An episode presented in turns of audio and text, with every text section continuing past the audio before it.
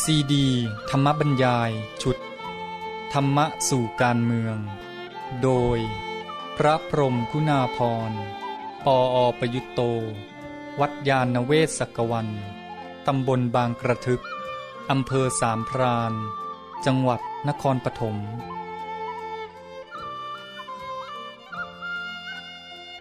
เรื่องที่ 9 นิติศาสตร์แนวพุทธ ช่วงที่สาม บรรยายเมื่อวันที่ 28 มีนาคม พุทธศักราช 2539 คำว่าธรรมนี่หลายชั้นเลยนะเลยถึงที่สุดก็คือตัวธรรมที่เป็นความจริงใน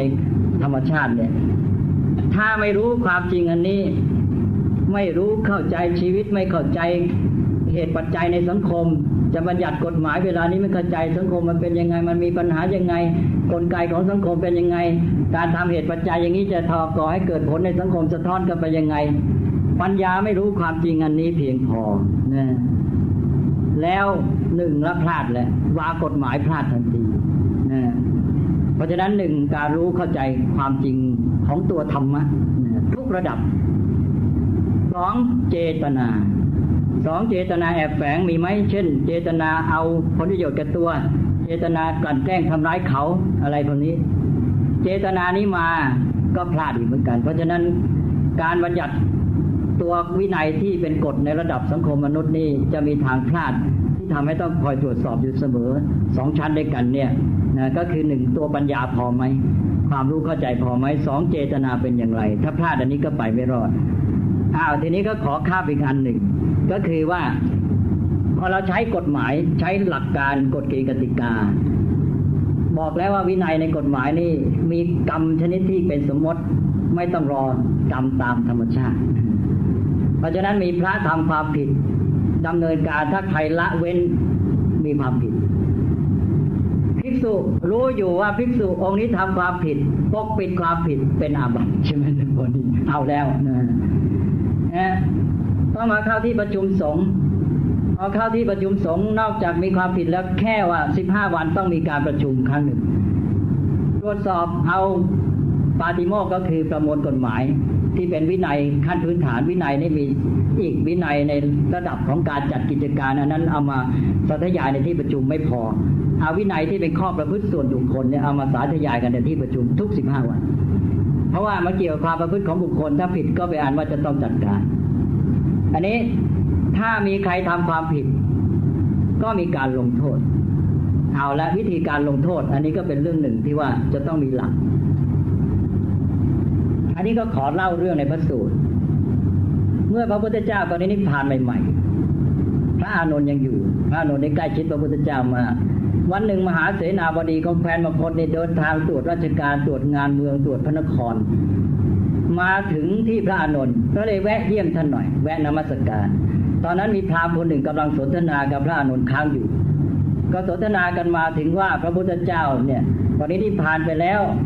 เนี่ยแล้วพระองค์ตั้งใครเป็นหัวหน้าปกครองสงฆ์ต่อไปเออพระอานนท์ตอบบอกว่าไม่ได้ตั้งอ่าเสนาบดีคนนี้มาแล้ว เป็นนักปกครองบ้านเมือง เออปกครองกันได้ยังไงอยู่กันได้ยังไง ไม่มีผู้ปกครอง พระนนท์บอกว่า ในหลักการของเรามีอยู่ว่าภิกษุรูปใด มีคุณสมบัติสิบประการดังต่อไปนี้ พระภิกษุทั้งหลายก็จะพร้อมใจกันยกพระภิกษุองค์นั้นขึ้น แล้วก็เชื่อฟังปฏิบัติตามอ้าวนี่รอดตัวไป อันนี้คือหลักการพระพุทธเจ้าไม่ตั้งบุคคล วางหลักการไว้ให้เลยคุณสมบัติมีดังนี้ แล้วเอาบุคคลอย่างนี้ขึ้นไป ที่ประชุมสงฆ์ว่ากันเองนะเพราะบอกแล้วนี่มอบอำนาจให้แก่สงฆ์นี่ต่อมาเข้าที่ประชุมสงฆ์มีพระทำความผิด ก็สงฆ์คือที่ประชุมก็ให้ภิกษุรูปนั้น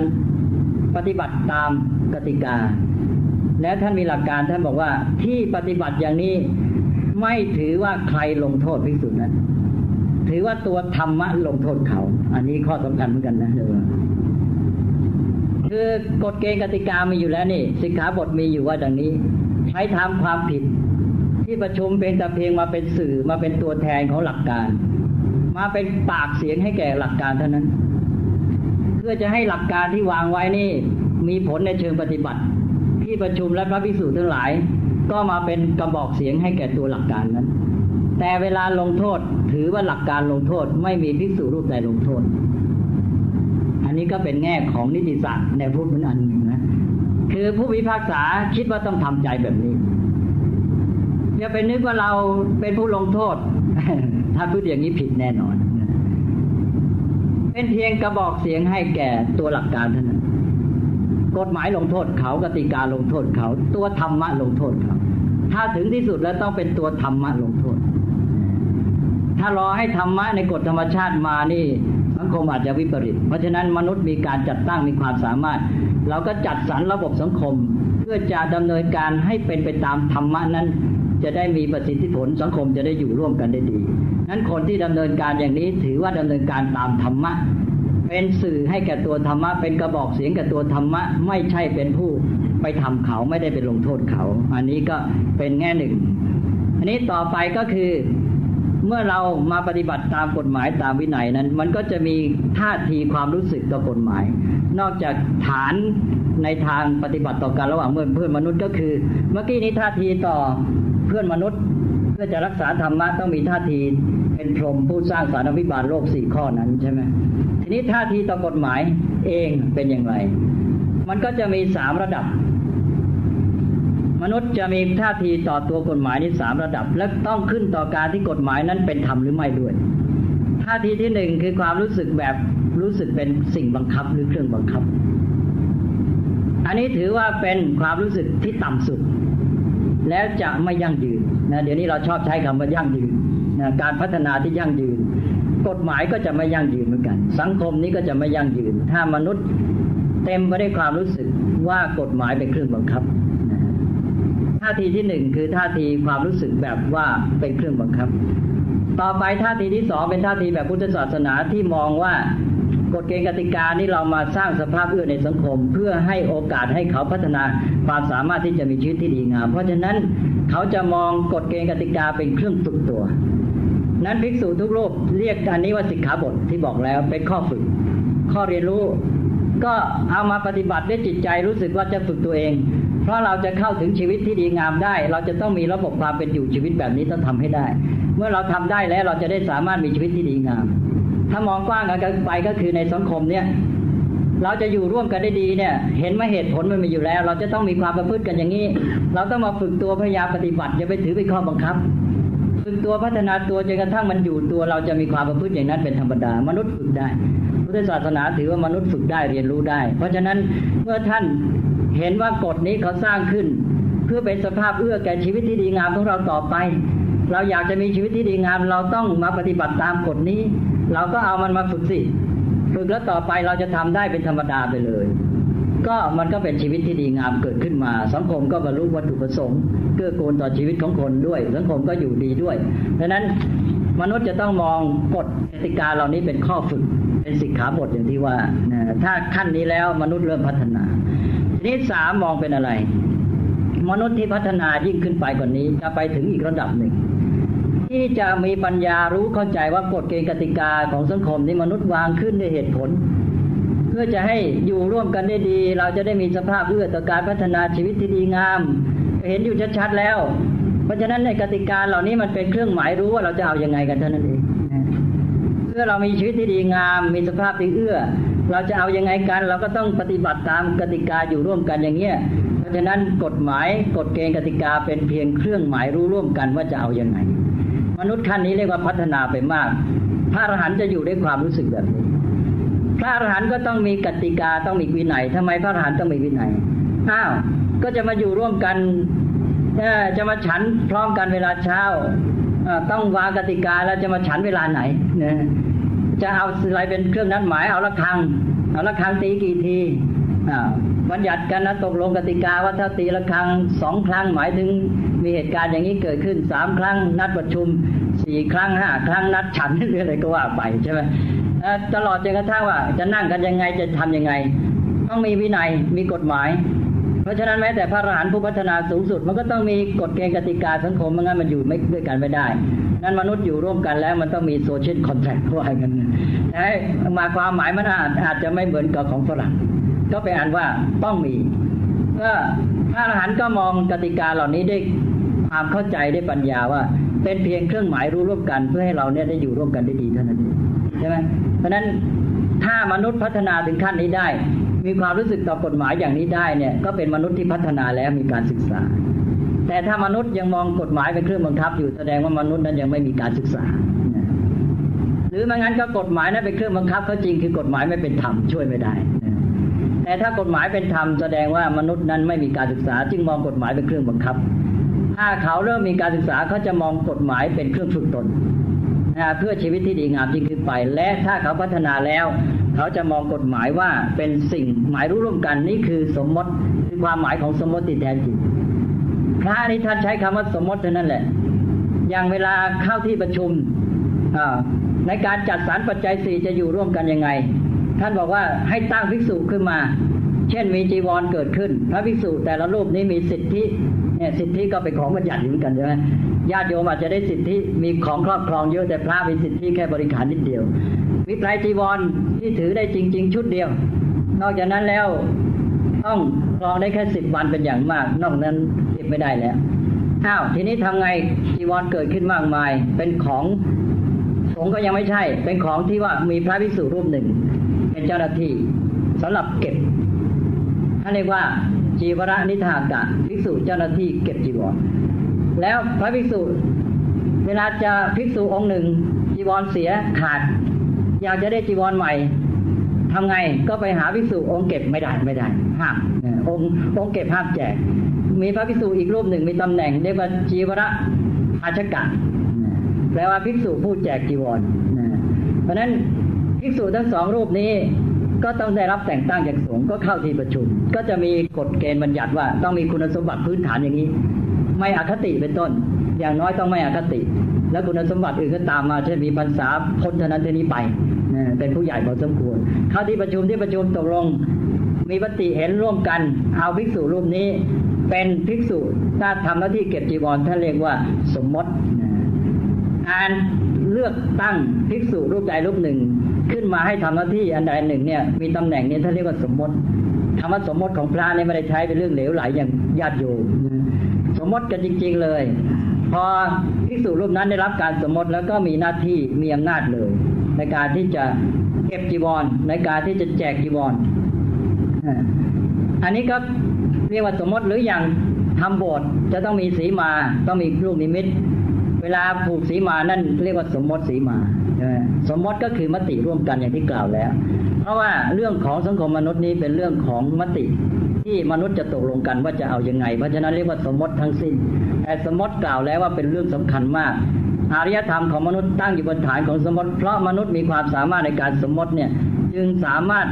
ทำการสร้างสรรค์อารยธรรมให้เจริญงอกงามขึ้นมาได้ เป็นเรื่องใหญ่ทีเดียวพระพุทธเจ้านั้นได้ทั้งปรมัตถสัจจะและสมมติสัจจะอันนี้อาตมาก็ขอผ่านไปอีกว่านี่คือการเข้าถึงสมมติเรารู้ว่าอ๋อเรามีเหตุผลที่ตั้งกฎเกณฑ์ขึ้นมาเป็นสมมติก็เพื่อประโยชน์อันนี้เราต้องปฏิบัติให้ถูกต้อง เพราะฉะนั้นพระนี่ก็จะมีลักษณะที่ว่ายิ่งพัฒนาไปยิ่งปฏิบัติตามวินัยได้เคร่งครัด ข้อปฏิบัติต่างๆ การรักษาสิกขาบทอาเป็นข้อฝึกเท่านั้นทำไมพระอรหันต์ฝึกเสร็จแล้วก็ไม่ต้องฝึกแล้วทำไมต้องปฏิบัติด้วยล่ะนี่ท่านบอกต้องย้ำสำหรับผู้สำเร็จแล้วหนึ่งอะไร เราก็จะมีว่าผู้ที่ยังฝึกกับผู้ที่ฝึกแล้ว หรือผู้ที่ศึกษากับจบการศึกษา หรือผู้ที่ยังพัฒนากับจบการพัฒนา พระอรหันต์นั้นจบการพัฒนาแต่ปรากฏว่าเป็นผู้ถือวินัยจริงจังมากเพราะอะไรมีเหตุผลอย่างน้อยสามประการ หนึ่งเป็นผู้นำนะเป็นผู้นำนี่ พระอรหันต์ก็ต้องปฏิบัติเป็นผู้นำเขาในการที่จะเคร่งครัดในสิกขาบท พระพุทธเจ้าบัญญัติเรื่องการที่จะลงอุโบสถสวดปาติโมกกันทุกสิบห้าวัน เพราะบัญญัติครั้งแรก มีพระอรหันต์องค์หนึ่งบอกว่าเอ๊ะหลักการนี้บัญญัติขึ้นเพื่อจะตรวจสอบความบริสุทธิ์ เราเป็นพระอรหันต์แล้วเนี่ย เราไม่คงไม่ต้องไปไหมพระพุทธเจ้ามาถึงตัวเลย บอกเธอนี่แหละสำคัญ ถ้าเธอไม่ไปแล้วจะเอาใครไปเพราะฉะนั้นพระอรหันต์ต้องเป็นผู้นำในการรักษาสิกขาบทเพราะแปลหนึ่งก็ในฐานะเป็นผู้นำแล้วก็สองก็ก็ในฐานะผู้นำนั้นเหมือนกันท่านเรียกว่าปฏิบัติเพื่อประโยชน์แก่ชนรุ่นหลังอันนี้สำคัญมากไม่ใช่ปฏิบัติเพื่อตัวเอง ปฏิบัติเพราะตัวเองเต็มแล้วพัฒนาพร้อมแล้วเอาไงก็ได้ เพราะตัวเองเอาไงก็ได้ ให้มันดีก็แล้วกัน เพราะฉะนั้นจะไปแคร์อะไรล่ะ นั้นตอนนี้ก็ทำเพื่อผู้อื่น เพราะฉะนั้นถ้าอันนี้มันจะดีเพื่อประโยชน์แก่คนรุ่นหลังเราก็ทำมันซะ เพราะฉะนั้นอย่างพระมหากัสสปะนะพระพุทธเจ้าเคยนะท่านแก่มากอายุต้องร้อยี่สิบปี เพราะนั้นท่านถือธุดง เช่นอยู่ป่าเป็นวัดถือผ้าบางสุดหลังก็ไม่มีผ้าเนี่ยมันเนื้อไม่ดีแล้วมันหนักมาก เธอรับจีวรที่ญาติโยมเขาถวายเถิด พระมหากัสสปะทูลตอบบอกว่า ก็ข้าพระองค์ขอปฏิบัติอย่างนี้ต่อไป แต่ท่านถามว่ามีเหตุผลอะไร ก็ตัวเองก็ถ้าหากว่ายอมใช้จีวรเนื้อดีก็สบายนี่เบาพระเจ้าพระสารีไอ้พระขอไผ่พระมหากัสสปะก็ตอบว่า เพื่อจะได้เป็นแบบอย่างแก่คนรุ่นหลังต่อไปท่านเรียกว่าปปัชิมาชนะตา ทิฏฐานุคติงอาปัชติ ประชุมชนภายหลังจะได้ถือแบบอย่างเพราะนั้นนี่คือหลักการในเรื่องของการรักษาวินัยแบบแผนต่างๆ ซึ่งคนที่อยู่ในระดับต่างๆ ของสังคมจะต้องมีท่าทีที่ถูกต้อง แต่อย่างในสังคมไทยตมาเคยเจอมีการอ้าง โอ้พระท่านอาจจะเรียกว่าเป็นพระอริยะหรืออะไรก็ตามท่านหมดกิเลสแล้วไม่มีกิเลสแล้ว ท่านจะทำอะไรก็ไม่มีกิเลสท่านมายึดมั่นถือมั่นว่างั้นนะเอาหลักความไม่ยึดมั่นถือมั่นมาอ้างเราฟังแล้วญาติโยมหลายท่านเออถ้าจะจริงนะก็พระหลานท่านมายึดมั่นถือมั่นใช่ไหมเลยนี่แหละ ระวังจะตกหลุมเลยนะ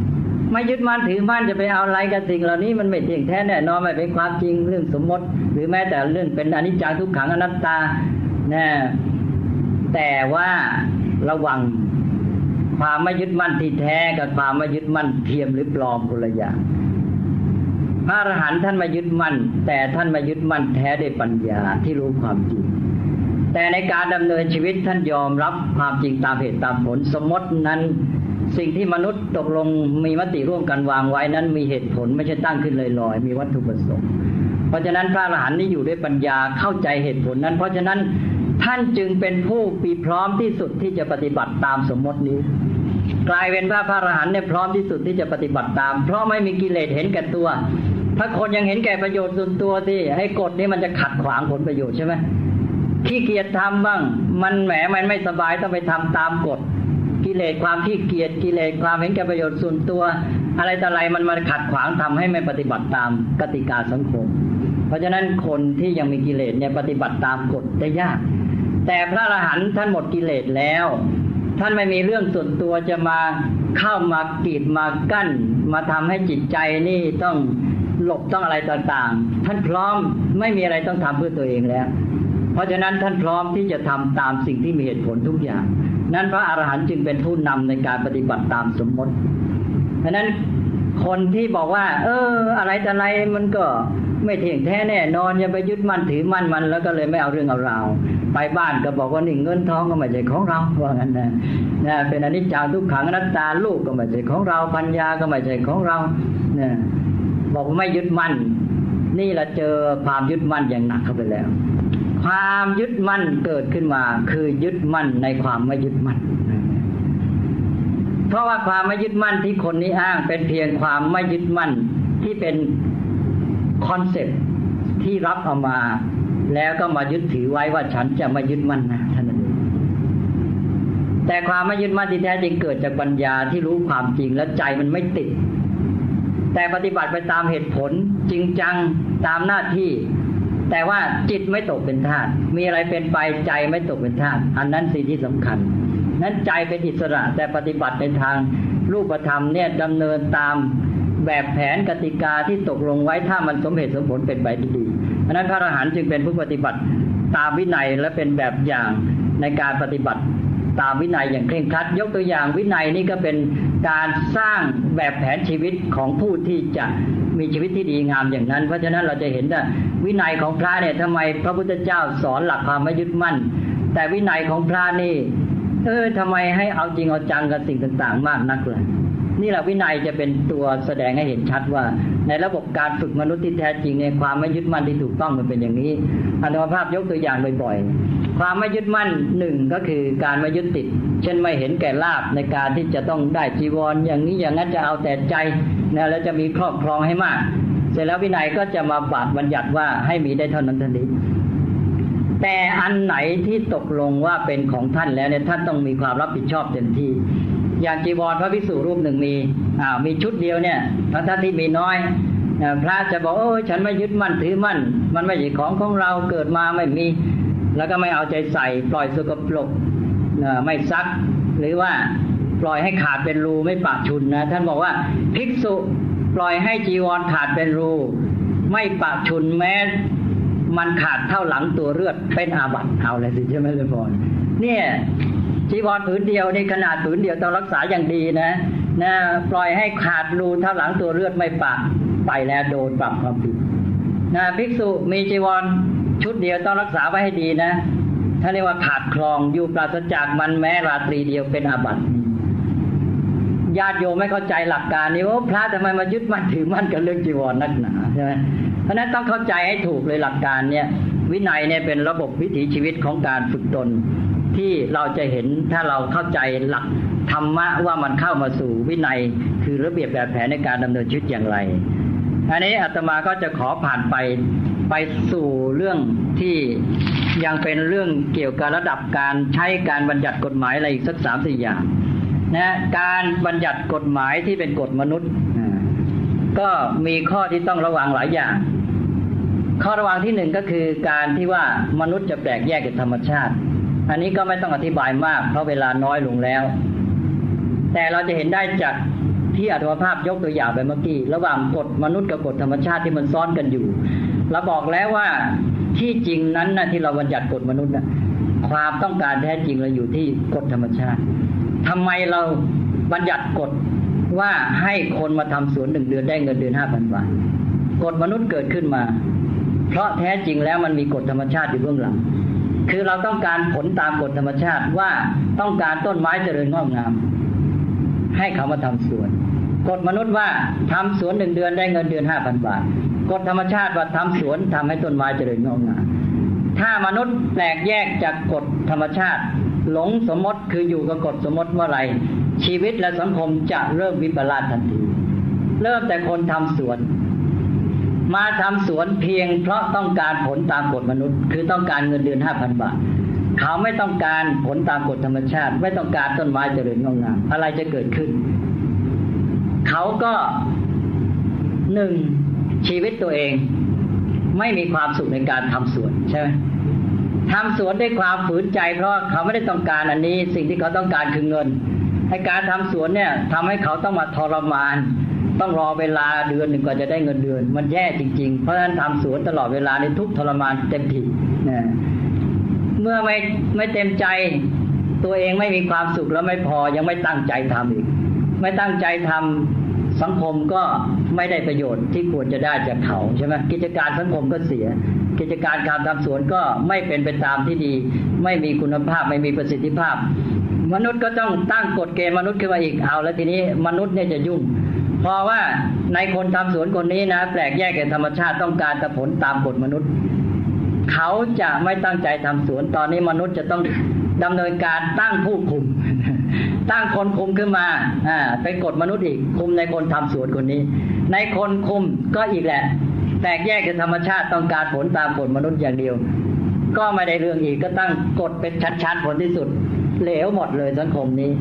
สังคมนี้ยังอยู่ได้ในเมื่อคนบางส่วนยังไม่แตกแยกจากธรรมชาติ ถ้ามนุษย์ทั้งสังคมนี้แตกแยกจากธรรมชาติ อยู่กับกฎมนุษย์สมหลงสมมติเมื่อไหร่นะสังคมนี้พินาศชีวิตก็ไม่มีความสุขเสียคุณภาพชีวิต เช่นคนทำสวนทำด้วยความทุกข์ทรมานสองก็กิจการของสังคมประโยชน์ส่วนรวมก็เสียเพราะเขาไม่ตั้งใจท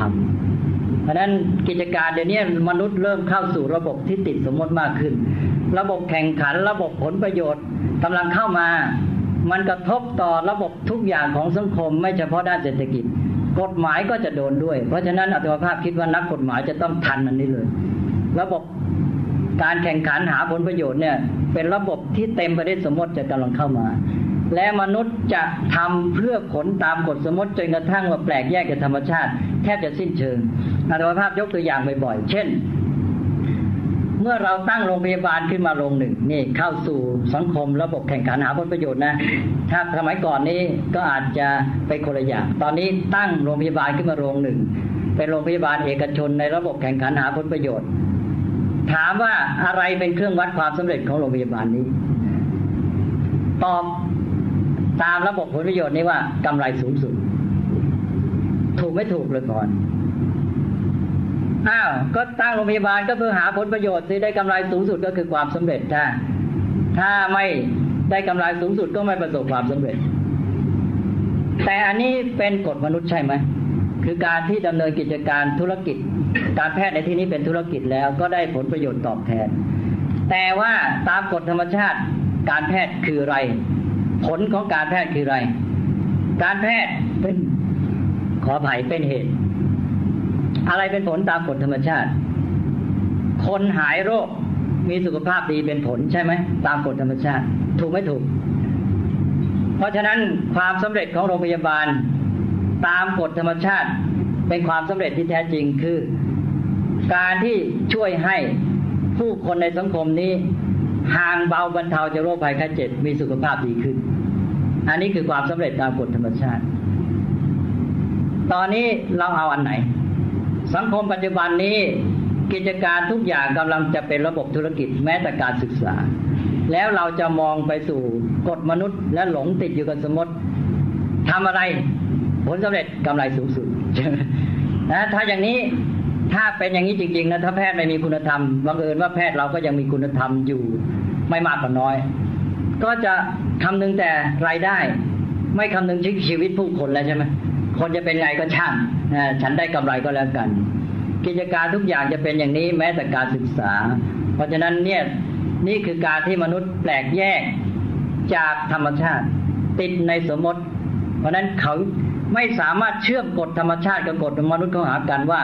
ที่จริงที่เราจัดตั้งวินัยวางระบบสังคมในหมู่มนุษย์ขึ้นมานี้ แท้จริงแล้วเพื่อให้ความเป็นจริงในกฎธรรมชาติเนี่ยได้ผลใช่ไหม นี่คือการเชื่อมระหว่างกฎมนุษย์กับกฎธรรมชาติ หรือวินัยกับธรรมะได้ เพราะนั้นพระพุทธเจ้าจึงตรัสว่าธรรมะกับวินัยแยกกันไม่ได้ เพราะที่แท้แล้วฐานของเราคือธรรมะ แล้วประโยชน์ที่แท้คือธรรมะนั้นตรงนี้ธรรมภาพากฎหมาย นิติศาสตร์เนี่ยจะต้องจับอันนี้ให้ได้เลย ในสังคมต่อไปนี้จะประสบปัญหาเรื่องนี้มากขึ้นทุกที แล้วเราจะเอาอยัางไงกับมันเพราะนั้นนี่ก็เป็นเรื่องหนึ่งเพราะนั้นกฎหมายนี้ว่าที่จริงแล้ว ในที่สุดก็ต้องอยู่ที่เจตนารมณ์ เจตนารมณ์ที่ไปสอดคล้องกับตัวธรรมะนั้นนั้นมันจะมีปัญหาจากกฎหมายได้หลายอย่าง ในเมื่อคนนั้นไม่เข้าถึงตัวธรรมะ และว่าหนึ่งปัญญาไม่เข้าถึงตัวธรรมะก็ตามสองเจตนาไม่ประกอบด้วยเมตตาความหวังดีต่อเพื่อนมนุษย์ก็ตาม อาจจะเห็นแก่ผลประโยชน์ตัวตัวหรือการแกล้งผู้อื่นดังนั้นบางทีกฎหมายก็กลายเป็นเครื่องมือกดขี่ข่มเหงกันในสังคมได้ อย่างที่มันก็เคยเป็นไปได้ นั้นก็ต้องคอยตรวจสอบเจตนารมณ์ที่แท้ของกฎหมาย กับข้อกำหนดตามตัวอักษร ข้อกำหนดตามตัวอักษรที่จริงเพื่อเจตนารมณ์ของกฎหมาย แต่มันออกมาแล้วบางทีมันกลับเป็นเครื่องมือในการที่ไม่ปฏิบัติตามเจตนารมณ์ของกฎหมาย ใช้บัญญัติตามตัวอักษรมาทำร้ายคนอื่นก็ได้ หรือเพื่อสนองผลประโยชน์ของตนเองก็ได้ นั้นคนในสมัยนี้ก็มีการใช้กฎหมายเพื่อผลประโยชน์ของตนเองมากมาย เพราะนั้นการที่จะต้องตรวจสอบกฎมนุษย์ คือกฎหมายนี้ให้มันสอดคล้องให้เข้าถึงตัวธรรมะให้ได้เนี่ย จึงเป็นหน้าที่ของมนุษย์อยู่ตลอดเวลา สิ่งที่นักกฎหมายโดยเฉพาะผู้บัญญัติกฎหมายจะต้องมี ก็ต้องมีทั้งหนึ่งความรู้ในความจริงอย่างที่ว่า ความรู้ในตัวธรรม ซึ่งมีหลายระดับ อย่างน้อยรู้ตัวกฎเกณฑ์กติกาในความหมายที่แท้จริงของมัน แล้วก็รู้ไปถึงสังคมสภาพปัญหาของสังคมเหตุปัจจัยในสังคมกลไกของมัน การที่ว่าวางกฎข้อนี้แล้วจะเกิดผลอะไรขึ้นมาในสังคมอะไรต่างๆเหล่านี้ต้องมีความเข้าใจในตัวธรรมนี้ ซึ่งขอย้ำอีกครั้งหนึ่งและสองความเข้าใจในธรรมชาติของมนุษย์เองว่ามนุษย์นี้เป็นสัตว์ที่มีธรรมชาติอย่างไร เขามีความประสงค์อะไรนะชีวิตที่ดีเป็นอย่างไร อันนี้คนเราอย่างที่ธรรมภาพกล่าวแล้ว ถึงแม้ไม่ชัดมันก็มีอยู่ในใจ แล้วถ้าไม่ชัดนี่แหละ มันจะมีอิทธิพลขึ้นมา ซึ่งทำให้เกิดการตัดสินใจที่ผิดพลาดแล้วสามก็คือความมุ่งมา่นใฝ่ปรารถนาต่อจุดหมายที่จะสร้างสรรค์ชีวิตและสังคมให้ดีงาม อันนี้จะต้องมีอยู่ในใจ ความใฝ่ปรารถนาที่จะสร้างสรรค์สิ่งที่ดีงามสามตัวนี้จะต้องมีอยู่ในนักกฎหมายโดยเฉพาะนักบัญญัติกฎหมาย ขอย้ำอีกทีว่าเมื่อมีการบัญญัติวางกฎหมายใด ในใจย่อมมีความคิดความเห็นความเข้าใจอย่างใดอย่างหนึ่งที่พระเรียกว่าทิฏฐิ เกี่ยวกับธรรมชาติของมนุษย์อยู่ในใจ ยกตัวอย่างเช่น อาจจะเชื่อว่าความสุขของมนุษย์อยู่ที่การเสพวัตถุเป็นต้น มนุษย์ที่มีความเข้าใจอย่างนี้อยู่ในใจ แม้แต่ไม่ได้ทำให้ประจักษ์ออกมาแก่ตนเองนะมันเชื่อฝังลึกอยู่เนี่ย เวลาเขามาบัญญัติกฎหมายเนี่ย เขาก็จะบัญญัติอย่างนึ่งแต่ถ้ามนุษย์อีกคนหนึ่งมีความเชื่อว่าในธรรมชาติของมนุษย์นั้น ความสุขไม่ได้อยู่เพียงการเสพวัตถุ มันอยู่ที่อะไรที่ลึกซึ้งกว่านี้ เวลาเขามาบัญญัติกฎหมายเนี่ยไอ้เจ้าตัวนี้จะเป็นอิทธิพลอยู่เบื้องหลัง ที่มากำหนดทิศทางในการคิดวินิจฉัยและให้เหตุผลกับเขาทั้งหมด อันนี้มันใหญ่มากเพราะฉะนั้นนักกฎหมายอยู่แค่เรื่องพื้นเหตุผลในสังคมไม่ได้ จะต้องเข้าถึงความจริงแม้แต่ธรรมชาติของมนุษย์ เพราะนั้นมนุษย์ที่วางกฎหมายในสภานิติบัญญัติอะไรเนี่ยหนึ่งก็จะวางกฎหมายจากฐานแห่งปัจจัยปรุงแต่งในตัวเขา ซึ่งมีหลายอย่าง ทั้งปัญญาแค่ไหน ปัญญารู้แค่ไหนก็เป็นปัจจัยปรุงแต่งในตัวเขาภูมิธรรมภูมิปัญญานั่นเองพูดง่ายๆ แล้วก็สภาพหล่อหลอมค่านิยมทางสังคมวัฒนธรรมเหล่านี้เข้ามาเป็นปัจจัยปรุงแต่งในใจทั้งสิ้นเลยจะออกมาเป็นการวินิจฉัยการให้ความเห็นการยกมือจะเอาข้างไหนแต่ว่าพูดง่ายๆ ภูมิธรรมภูมิปัญญาในตัวคนนั้นนี่สำคัญอย่างยิ่งทิฏฐิของเขา ปัจจัยหล่อหลอมทั้งในตัวและในทางสังคม นี่คือตัวคน แล้วสองเมื่อเขาวางกฎหมายกฎหมายนั้นจะไปเป็นปัจจัยปรุงแต่งผลักดันสังคมอีกทำให้สังคมก้าวอย่างใดต่อไป เพราะฉะนั้นจึงมีความสำคัญอย่างยิ่ง ในที่สุดก็จะมีผลขึ้นมาสองอันก็คือว่านักกฎหมายจะวางกฎหมายที่ดีไม่ได้ ถ้าไม่รู้ธรรมชาติของมนุษย์ว่าคนมีชีวิต มีศักยภาพอย่างใด เช่นตอนนี้จะออกกฎหมายเกี่ยวกับสนุกเกอร์ความเข้าใจเกี่ยวกับธรรมชาติมนุษย์จะบูอยู่เบื้องหลังการตัดสินใจ เช่นเข้าใจว่าความสุขของมนุษย์อยู่ที่การเสพวัตถุ หรือความสุขของมนุษย์อยู่ที่อะไร หรือธรรมชาติของมนุษย์คืออะไรเนี่ย เจ้าตัวอาจจะไม่รู้ตัวเลย แต่ว่าจะตัดสินใจมาด้วยให้ภูมิธรรมภูมิปัญญาที่อยู่ข้างหลังอันนี้เพราะนั้นการตัดสินใจของเขามองในแง่หนึ่งก็ จะเป็นตัวฟ้องภูมิธรรมภูมิปัญญาของนักกฎหมาย เพราะนั้นเราพูดในทางกลับกันว่า กฎหมายที่ออกมาเป็นตัวฟ้องภูมิธรรมภูมิปัญญาของนักกฎหมายด้วย แต่ว่าเราไม่ละทิ้งปัจจัยทางสังคมนะค่านิยมทางวัฒนธรรม แต่อย่าลืมว่ามนุษย์ที่มีปัญญาพัฒนาจะอยู่ใต้ค่านิยมของสังคมไม่พอ มันจะต้องเก่งกว่านั้นเพราะฉะนั้นมิฉะนั้นแล้วสังคมก็มีค่านิยมอย่างไรก็ชักพาไปที่มนุษย์มันต้องแก้ไขสังคมได้ด้วยเพราะนั้นก็ นี่ก็เป็นอันหนึ่ง นั้นนักบัญญัติกฎหมายก็ตามใช้กฎหมายก็ตาม จึงต้องไม่ประมาทศึกษาพัฒนาตัวอยู่ตลอดเวลานะเพื่อให้มีปัญญายิ่งขึ้นมีเจตนาดียิ่งขึ้น การศึกษาที่ผลิตนักกฎหมายมาสร้างกฎหมาย ที่เคลื่อนหนุนชีวิตที่ดีงามของมนุษย์นะก็เป็นตัวสำคัญในการสร้างอารยธรรมของมนุษย์ด้วย เพราะนั้นทำไงจะให้เป็นกฎหมายที่ถูกต้อง เป็นปัจจัยที่จะปรุงแต่งสร้างสารรค์สังคมที่ดี แล้วก็จะต้องมีความรับผิดชอบอย่างสูง ถ้ากฎหมายนั้นผิดทำลายชีวิตมนุษย์ทำลายสังคมทำลายตัวธรรมเลยธรรมะที่เป็นฐานของกฎหมายที่เป็นฐานของวินัย จะถูกทำลายในกฎหมายที่ผิด ด้วยปัญญาที่รู้เท่าไม่ถึงการ หรือด้วยเจตนาที่ร้าย เพราะนั้นมีผลแล้วขัดขวางอารยธรรมของมนุษย์ แต่กฎหมายที่เป็นมามากมายเนี่ยในระบบสังคมที่เป็นมาเนี่ยมันก็เป็นตัวขัดขวางอารยธรรมเยอะ เช่นทำให้เกิดการพัฒนาที่มันยั่งยืนเป็นต้น เช่นกฎหมายที่สนับสนุนการพัฒนาเศรษฐกิจแบบไม่ยั่งยืนที่ผ่านมาแล้วในสังคมตอนตกนั้นก็ต้องเป็นเพราะนักกฎหมายเองก็มีความเข้าใจอย่างนั้นใช่ไหมก็ทำให้เกิดการพัฒนาที่ไม่ยั่งยืนนั้นเรื่องนี้มันมีผลกว้างขวางมาก การกระทำของนักกฎหมาย เพราะนั้นกฎหมายแท้ มีหลักอยู่ในใจที่ต้องรักความเป็นธรรม รักตัวธรรมะและก็รักประโยชน์สุขของสังคม พูดง่าย ๆ ก็คือ ก็กลับไปหลักเก่าก็คือ ต้องมีทั้งตัวเจตนา เจตจำนง มีเมตตา มีความใฝ่ปรารถนาดีต่อเพื่อนมนุษย์ ปรารถนาดีต่อมนุษยชาติสังคม แล้วก็มีความรู้มีปัญญาที่เข้าถึงความจริง จนกระทั่งว่าถือธรรมเป็นใหญ่ เมื่อไรนักกฎหมาย ถือธรรมเป็นใหญ่ ท่านเรียกว่าเป็นธรรมาธิปไตย ถือเอาตัวความจริงความถูกต้องความดีงามเป็นใหญ่ แต่จะถือธรรมเป็นใหญ่ได้ก็ต้องมีปัญญารู้ธรรมะรู้ว่าอะไรจริงอะไรถูกต้องดีงามมันพันกันอยู่ในตัว นั้นอย่างน้อยต้องมีสองอันเนี่ยรักธรรมถือธรรมเป็นใหญ่นะคือรู้มีปัญญาแล้วก็ต้องมีเจตนาดีต่อเพื่อนมนุษย์ แล้วอันนี้ก็จะทำให้เขาสามารถมีพื้นฐานที่จะกำหนดกฎหมายที่ดี นี่ก็ข้อสังเกตอีกอันหนึ่งก็คือว่าพระพุทธเจ้าเนี่ย สร้างระบบสังคมที่เรียกว่าสังฆาขึ้นมา เพื่อเป็นชุมชนแห่งการศึกษา แล้วการปกครองมีขึ้นมา เพื่อให้การศึกษานี้ เพื่อการฝึกฝนพัฒนาชีวิตของมนุษย์นี้เป็นไปได้ดี การฝึกฝนพัฒนาของพระองค์นั้นที่จริงนั้นก็คือสร้างปัจจัยเอื้อต่อการที่เขาจะพัฒนาตัวเอง แต่เมื่อทำอย่างนั้นพระองค์ก็ได้ชื่อว่าเป็นผู้ฝึกเขาด้วย แต่ว่าพระองค์มีลักษณะอย่างหนึ่ง เราเรียกว่าเป็นผู้ฝึกโดยไม่ต้องใช้อำนาจ หรือเราเรียกศัพท์ทางพระเรียกว่า เป็นผู้ฝึกโดยไม่ต้องใช้อาจยาไม่ต้องใช้การลงโทษ ไม่ต้องใช้จอนท่อนไม้ อันนี้ก็เป็นคติอาจจะเป็นอุดมคติว่ากฎหมายที่ดีที่สุดการปกครองที่ดีที่สุด ต้องใช้อาจยาให้น้อยที่สุด ถ้าเป็นพระพุทธเจ้าไม่ต้องใช้เลย องค์เพราะจึงมีคุณสมบัติพิเศษว่าเป็นผู้ฝึกคนโดยไม่ต้องใช้อาจยาแล้วที่ทิงที่จริงนั้นกฎหมายเองนั่นแหละเป็นเครื่องฝึกคนอยู่แล้วทำไงเราจะให้คนเนี่ยมีจิตสำนึกมีท่าทีต่อกฎหมาย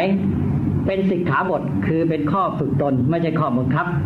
นะทำให้ดีจนกระทั่งว่าเป็นเครื่องหมายรู้ร่วมกันอย่างที่ว่ามาแล้ว และแนวทางในการทำกฎหมายก็จะมีสองทางก็คือว่าในระบบสังคมที่ปกครองด้วยอำนาจมากขึ้น ก็จะเน้นในการใช้อำนาจ เพราะฉะนั้นการลงโทษการบังคับมันก็จะมาก การกำจัดคนชั่ว การลงโทษคนทำผิดก็จะมีเน้นมาก แต่ว่า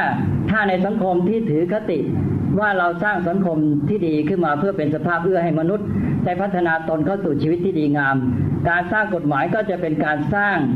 คนไปด้วย เพราะเป็นเครื่องฝึกมนุษย์ให้ไปสู่ชีวิตที่ดีงาม เมื่อกฎหมาย เป็นสิกขาบทเป็นเครื่องฝึกคน กฎหมายก็จะเป็นเครื่องมือในการสร้างคนดีด้วย นั้นจะเน้นกฎหมายในการสร้างคนมากกว่าการกำจัดคน ก็จะมีสองแบบ ถ้าเน้นอำนาจก็กฎหมายกำจัดคนจะมาแรง ถ้าเป็นกฎหมายที่สร้างคนนะก็จะมีลักษณะอีกแบบเมื่อกี้ไม่รู้พูดอะไรไปเลยไม่รับกัน มันหายไปจากสมองแล้วทันทีเลยผมก็เอาเป็นว่ามีสองแบบกันละกัน เอาแบบสร้างคนกับแบบกำจัดคน คือถ้าใช้แบบระบบอำนาจแน่นอนมันจะเอียงไปทางแบบกำจัด แล้วถ้าใช้แบบมองสังคมมนุษย์เป็นสังคมที่คืบหน้าไปสู่ความดีงาม เราออกกฎหมายสร้างสภาพเพื่อชีวิตพัฒนาที่ดีเนี่ยก็เป็นกฎหมายที่พยายามสร้างคนให้เป็นคนดี สร้างคนที่เป็นคนดีให้มากจนกระทั่งว่าเราเนี่ยไม่ต้องลงโทษคนลงโทษคนให้น้อยที่สุด ไม่มีคนชั่วให้ลงโทษถ้าทำได้งั้นก็เก่ง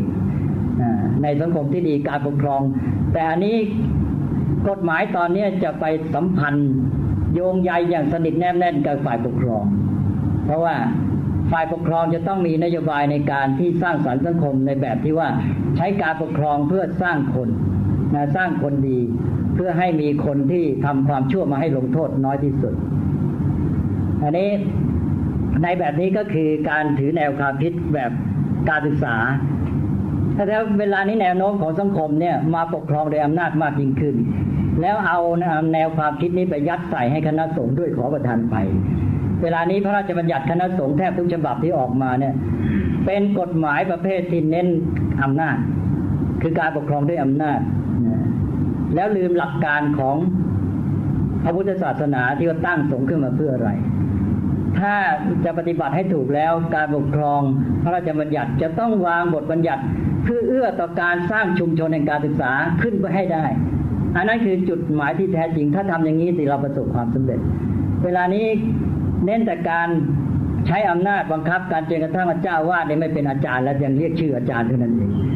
เวลาไปเจอเจ้าวาดยังเรียกอาจารย์แต่ไม่เคยทำหน้าที่อาจารย์เลยนะเพราะนั้นก็วิปลาสไปแล้วอาจารย์ คือเจ้าวาดนี่ก็ทำหน้าที่เป็นผู้ปกครองก็ใช้อำนาจบังคับ ถ้าอย่างนี้ก็ไปไม่ไหว ฉะนั้นก็นี่ก็เป็นเรื่องหนึ่งที่เป็นคติที่จะต้องเอามาพิจารณาว่าเวลานี้เรื่องเกี่ยวกับกฎหมายเรื่องสิทธิอะไรต่างๆนี่มันเข้ามาแล้วเราก็แยกกันไม่ถูก นั่นก็ก็ขอตั้งข้อสังเกตอีกนิดอย่างที่ในกฎหมายฝรั่งมีสายความคิดแบบ natural law natural rights อะไรเนี่ย ซึ่งมันคล้ายๆเข้ามากันเรื่องธรรมะเนี่ยแต่มันไม่ใช่เลย คล้ายๆเขาถือว่ามีกฎกฎหมายซึ่งเป็นกฎที่เป็นสากล ใช้ได้ทุกกาลเทศะอยู่ในหัวสมองในปัญญาของมนุษย์ ปัญญาของมนุษย์ได้เข้าถึงไอตัวความจริงในธรรมชาติอะไรต่างๆเหล่านี้นะแล้วก็จะมีกฎสากลอะไรแบบนั้นพุทธศาสนาแยกเป็นสองชั้นหนึ่งความจริงของธรรมชาติไม่เข้าใครออกใครมันเป็นไปตามเหตุปัจจัยของมัน แต่คุณจะต้องรู้มันแล้ว ใช้ความสามารถคุณมาจัดตั้งวางระบบสังคมของคุณเอง ถ้าคุณเข้าถึงความจริงนั้นดี แล้วก็เก่งจริง แล้วคุณจัดได้ดีที่สุดสอดคล้องกับความเป็นจริงธรรมชาติ คุณได้รับประโยชน์เองนะเพราะนั้นเราก็มากำหนดทีนี้การกำหนดสิทธิอะไรต่างๆ ขึ้นมาก็ถือเป็นสมมติในแง่ของพุทธศาสนา แต่ว่าบอกแล้วว่าสมมติเนี่ยเป็นความสามารถของพิเศษ เป็นตัวสร้างอารยธรรม เหมือนอย่างเราสร้างกฎให้คนทำสวนมาทำสวน แล้วได้เงินเดือนห้าพันบาท อันนี้ก็เป็นความสามารถของมนุษย์ ซึ่งในสัตว์อื่นไม่มี แต่ว่าบอกแล้วว่าถ้ามนุษย์หลงสมมติว่าไรนั่นคือความพินาศนั้นจะต้องโยงให้เข้าถึงตัวธรรมะความจริงอยู่ตลอดเวลา ถ้าคนทำสวนยังไม่แปลกแยกจากกฎธรรมชาติ เขาทำสวนเพื่อได้เงินเดือนตามกฎมนุษย์ห้าพันบาท แต่พร้อมกันนั้นเขาก็ทำสวนเพื่อได้ผลตามกฎธรรมชาติ คือเพื่อให้ต้นไม้เจริญงอกงามด้วย ถ้าเข้าถึงความจริงเข้าถึงตัวธรรมอย่างนี้ ก็ประโยชน์สังคมไม่เสียกลับ กลายเป็นว่าสมมติเนี่ยมันหนุน คือวินัยมันหนุนให้ความต้องการผลตามธรรมชาตินี้ได้เป็นจริงขึ้นมา มนุษย์เราก็มีความฉลาดแล้วก็สร้างสิทธิอะไรต่างๆ ขึ้นมาเนี่ย แต่อย่างที่บอกแล้วว่าสิทธิเนี่ยต้องรู้ว่ามันเป็นความสามารถของมนุษย์ที่มีอารยธรรมแล้วก็ตกลงกำหนดกันขึ้นมา แล้วจะได้ผลอย่างไรขอให้เรามีจิตใจที่ บริสุทธิ์ มีเจตนาที่ดีงามมีเมตตาต่อเพื่อนมนุษย์หวังประโยชน์สุขแก่สังคม แล้วทำการได้ความรู้เข้าใจเหตุปัจจัย อย่างกว้างขวางทั่วถึงที่สุดแล้วอันนี้มันจะปลอดภัย อย่างเวลานี้ก็จะมีการกำหนดสิทธิใหม่ ๆ ยกตัวอย่างอันหนึ่งก็อย่างเดี๋ยวนี้ประเทศที่พัฒนาแล้วมีการกำหนด pollution rights แต่ว่าสิทธิในการก่อมลภาวะ อย่างนี้เป็นต้น ซึ่งในธรรมชาติมันมีที่ไหนอะใช่ไหม แต่ว่าอันนี้เขาก็ไม่ถือแล้วว่าเป็นสิทธิตามธรรมชาติ แต่ยังไงก็ตาม มันก็ทำนองเดียวกันนะมนุษย์ก็กำหนดขึ้นมาเพื่ออะไรเพื่อความดีงามของสังคมมนุษย์ แต่มนุษย์ที่กำหนดให้เรื่องนี้ขึ้นมา ก็มีสติปัญญาเท่าที่มองเห็นว่าอย่างนี้ ว่าเวลานี้ธรรมชาติเสื่อมโทรมเสียหายมากแล้วจะทำยังไงจะให้มนุษย์ไม่ทำลายธรรมชาติ การพัฒนาเศรษฐกิจก็จำเป็นต้องทำการผลิตสิ่งของเครื่องใช้ก็ต้องทำ ก็มีทางปณีประนอมก็คือทำให้เขาผลิต โดยการสร้างมลภาวะน้อยที่สุด ก็สร้างอันหนึ่งขึ้นมาวิธีการทั้งหลายนะรวมทั้งจริยธรรมในการปฏิบัติต่อสิ่งแวดล้อม ก็มีอันหนึ่งก็คือสิทธิในการก่อมลภาวะอ้าวเช่นว่ารัฐก็เอาสิทธิในการก่อมลภาวะนี้ให้ บริษัทโรงงานสาหกรรมได้สิทธินี้ไป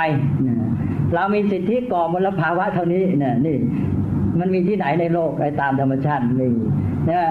มีแล้วมนุษย์เกิดขึ้นมามีการบอกว่ามนุษย์มีสิทธิก่อมลภาวะ แน่มนุษย์มาให้แก่กัน ก็มีสิทธิก่อมลภาวะเท่านี้อาคุณก็ต้องไปจัดการระบบธุรกิจอุตสาหกรรมคุณเอาเอง ถ้าธุรกิจคุณไม่มีประสิทธิภาพ คุณผลิตของได้น้อย นะก็ไม่คุ้มกับสิทธิที่คุณได้มาเพราะเงินมันแพงนะค่าสิทธิที่ได้มานี่มันแพง แล้วผลิตของได้น้อยไม่คุ้มก็ขาดทุน อาจจะต้องล้มนี่ยต้องเลิกไปเองก็ใช่รัฐก็ไปบีบทีนี้โรงงานกิจการที่ไม่มีประสิทธิภาพ ผลิตของได้น้อยแต่ก่อมลภาวะสูงก็แย่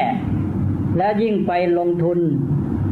จ้างคนจ้างคืนมากมาย มีวิธีจัดการที่ไม่ดี ก็จะขาดทุนยับเยินก็จะอยู่ไม่ได้ ก็สามารถขายสิทธินี้แก่บริษัทอื่น บริษัทอื่นที่มีประสิทธิภาพดีกว่า คือสามารถผลิตของมากโดยก่อมลภาวะน้อย ก็มาซื้อสิทธินี้เอาไป ก็เป็นอุบายวิธีที่ทำให้ การก่อมลภาวะนี้เกิดขึ้นน้อย ด้วยการผลิตของมาก แต่ก่อมลภาวะน้อย ก็คือเศรษฐกิจก็ไปได้ สิ่งแวดล้อมก็จะมีทางอยู่ดีได้พอสมควรก็เป็นการประนีประนอมก็ถือว่าเป็นวิธีการอย่างหนึ่งในการพัฒนาที่ยั่งยืน ถ้าอย่างนี้เป็นต้นนี่ก็มนุษย์ที่มีความสามารถก็คิดเอาสินะเราก็อาจจะมาพิจารณาต่อไปอาจจะเห็นว่าไม่ได้ผลดีก็เปลี่ยนไปอีกสิทธิเรื่อง กฎข้อบังคับต่างๆ อันนี้ก็เป็นเรื่องของมนุษย์แต่ว่าอย่างที่ว่าเราต้องไม่ลืมความจริงของธรรมชาติมิฉะนั้นเราจะอายอินเดียแดง อย่างที่ประธานาธิบดีแฟรงคลินเพียร์ซได้ทำมาแล้ว ซื้อแผ่นดินเมืองซีแอตเทิลจากอินเดียแดงใช่ไหมนะเสร็จแล้วอินเดียแดงบอกว่าอะไรกันท่านจะเอาแผ่นดินและผืนฟ้ามาขายกันเลยเนี่ย ความคิดนี้แสนแปลกประหลาดว่างั้นนะใช่ไหมเลยพรเพราะมันมีที่ไหนล่ะมนุษย์เอาแผ่นดินมาแบ่งกันนะนะอันนี้มันเรื่องของสังคมมนุษย์มันตกลงกัน แล้วเราก็บอกว่าเป็นสิทธิในทรัพย์สินในอะไรต่าง ๆ นะ เวลาเอากับธรรมชาติเขาไม่ฟังเรา นั่นก็อยู่ที่เนี่ย มันอยู่สองชั้นคือตัวธรรมะความจริงในกฎธรรมชาติ ที่เราจะต้องรู้ตลอดเวลาเป็นฐานของการสร้างระบบกฎเกณฑ์กติกาในสังคม แล้วเป็นจุดหมายพร้อมกับเด่นตัว ว่าทำไงเราจะถึงอันนี้และมนุษย์จะต้องไม่ประมาทมีการศึกษาพัฒนาตนตลอดเวลา โดยเฉพาะผู้ที่อยู่ในสภานิติบัญญัติ จะต้องคำนึงถึงอันนี้มาก เพราะว่ากฎหมายที่ออกมา บอกแล้วว่าออกมาจากปัจจัยปรุงแต่งภายใน คือภูมิธรรมภูมิปัญญา และปัจจัยหล่อหลอมทั้งจากสังคมภายนอกด้วย ซึ่งตัวเองเป็นผู้ตัดสิน และกฎหมายที่ออกมาก็ฟ้องว่ามีภูมิธรรมภูมิปัญญาแค่ไหนแล้วเสร็จแล้วกฎหมายที่ออกมาก็จะไปเป็นปัจจัยปรุงแต่งสังคมและอารยธรรม หรือเป็นตัวทำลายต่อไป ทางบอกแล้วว่า ถ้าดีก็ดีถ้าร้ายก็ทำลายทั้งชีวิตสังคมทำลายอารยธรรม และทำลายตัวธรรมะด้วย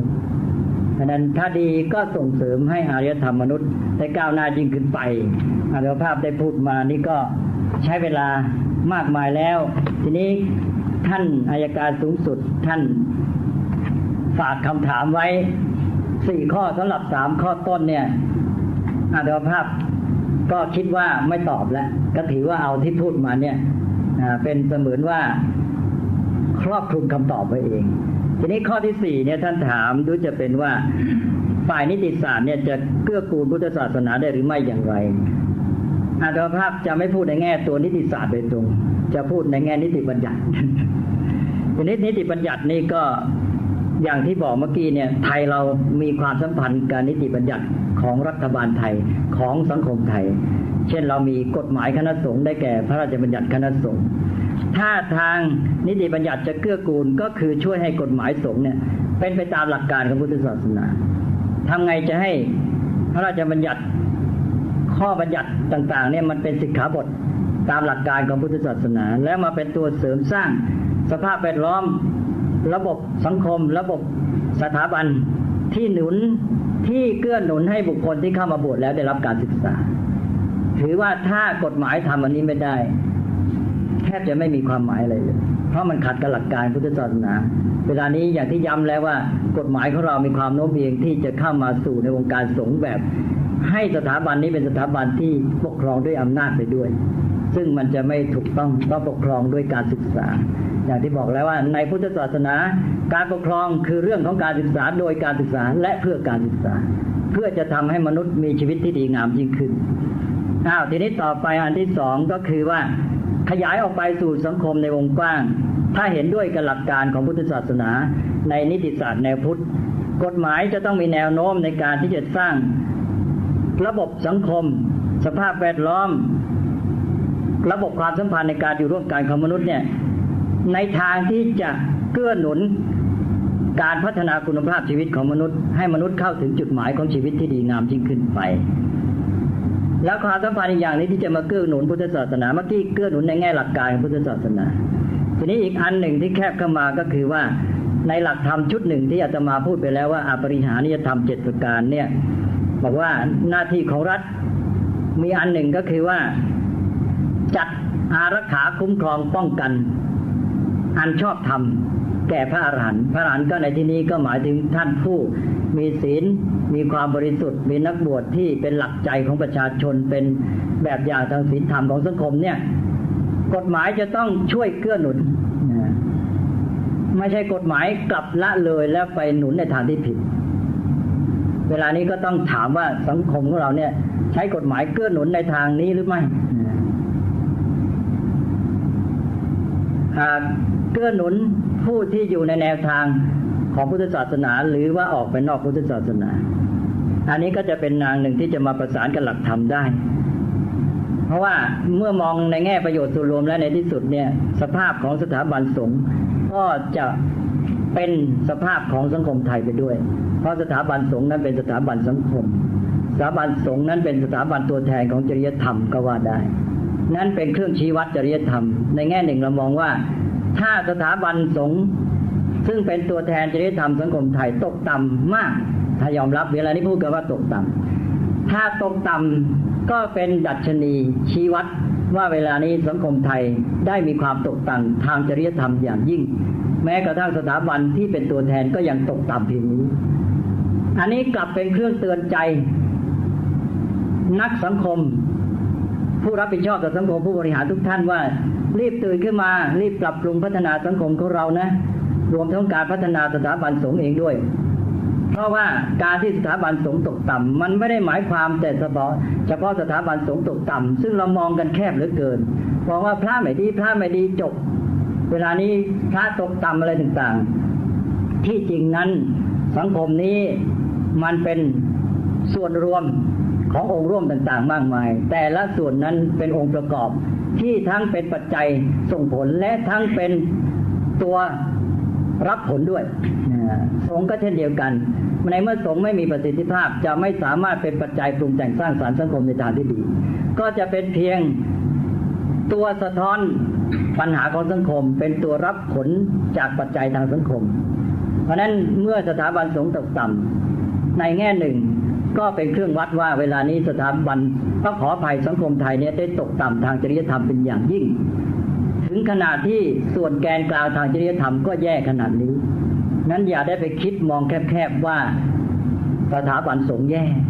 เพราะนี่คือสังคมไทยทั้งสังคมแย่ที่สุดแล้ว ถ้าเรามองอย่างนี้ได้เราจะรีบตื่นขึ้นมา แล้วรีบแก้ไขปัญหาด้วยการที่ว่าปรับปรุงสังคมไทยให้ขึ้นสู่สถานะที่ดีงามถูกต้อง ด้วยการพัฒนาสถาบันสงฆ์เองด้วยให้เข้าสู่แนวทางที่ถูกต้อง นั้นแล้วก็ปัจจัยอย่างหนึ่งก็อาจจะเป็นไปได้ว่า นิติบัญญัติของสังคมไทยมีส่วนเอื้อหรือไม่ที่ทำให้สถาบันสงฆ์ได้ตกต่ำลงาการปกครองด้วยอำนาจนั้นแน่นอนผิดหลักการของพุทธศาสนา เพราะการศึกษาการปกครองในพุทธศาสนานั้นเป็นปัจจัยเพียงมาช่วยเสริมคือมีขึ้นเพื่อการศึกษาเท่านั้น เพื่อให้มนุษย์พัฒนาขึ้นสู่ชีวิตที่ดีงามเราถ้าเราไม่ยอมรับหลักการนี้มาสู่สังคมส่วนใหญ่ ก็ต้องยอมรับในแง่ของสถาบันสงฆ์ถ้ายอมรับหมดก็หมายความว่าขยายหลักการนี้มาใช้ในสังคมไทยส่วนรวมด้วย ตลอดจนสังคมโลกทั้งหมด เพื่อให้นิติศาสตร์นั้นเกื้อหนุนต่อ ระบบการจัดการสังคม ให้ไปสู่การพัฒนามนุษย์ เพื่อมีชีวิตที่ดีงาม สังคมที่สันติสุข